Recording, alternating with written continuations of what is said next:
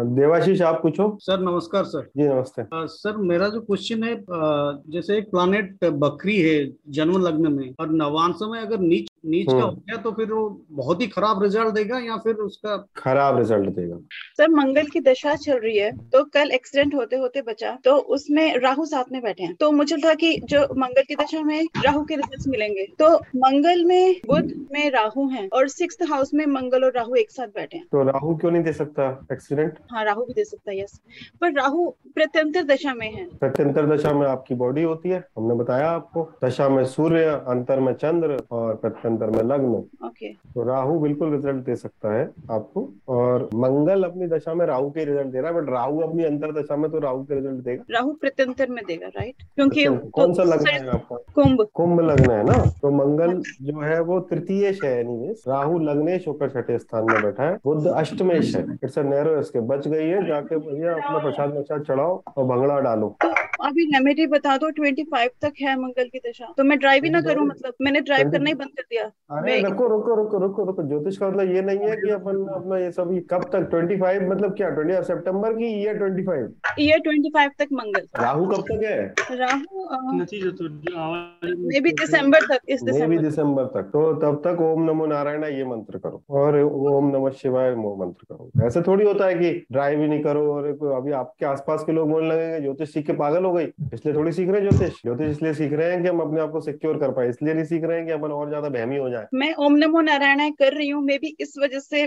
बच गई। हाँ तो अभी क्यों रो रही हो? एक्सीडेंट हुए तो कल हुआ था। अभी तो मस्त रहो भगवान का शुक्रिया अदा करो। आप षष्टेश का दशा अष्टमेश का अंतर लग्नेश के दशा में बच गई हो। तो आपका कोई पुण्य कर्म कोई मंत्र का शक्ति काम आई है सामने आई है। You should be grateful to God don't worry यही फ़ायदा होता है कुछ मंत्र करने का कि सुई बन जाती है तलवार। सामने चीज़ आती है मैं आपको अपना एक किस्सा सुनाता जब भी मैं ऐसा बोलता हूँ, मैं किस्सा सुनाता हूँ, हेमंत जी के चेहरे पर एक स्पेशल मुस्कान आ जाता तो रात को ढाई बज रहे थे।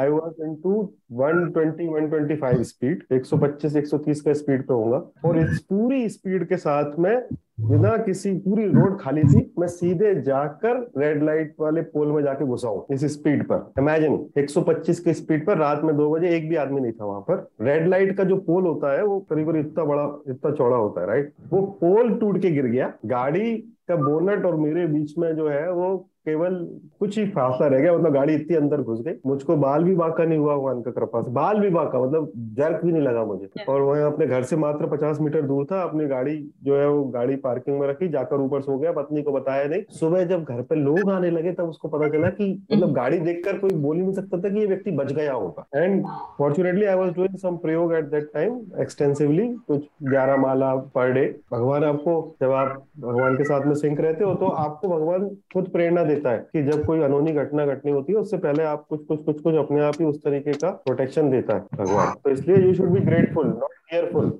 होना तो हो गया कट गया। बोलो भगवान को धन्यवाद है साहब बहुत बहुत।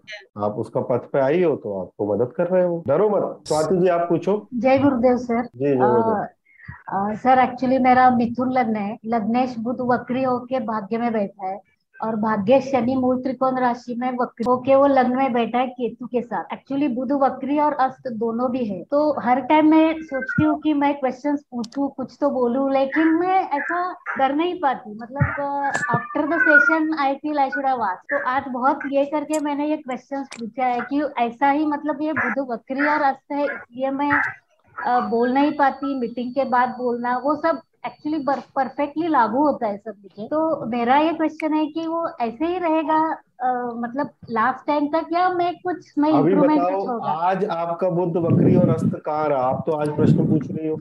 हाँ सर एक्चुअली वो बहुत मैंने तो आपने उसका वक्रत्व और अस्तगत होना तो तोड़ दिया आज। हाँ।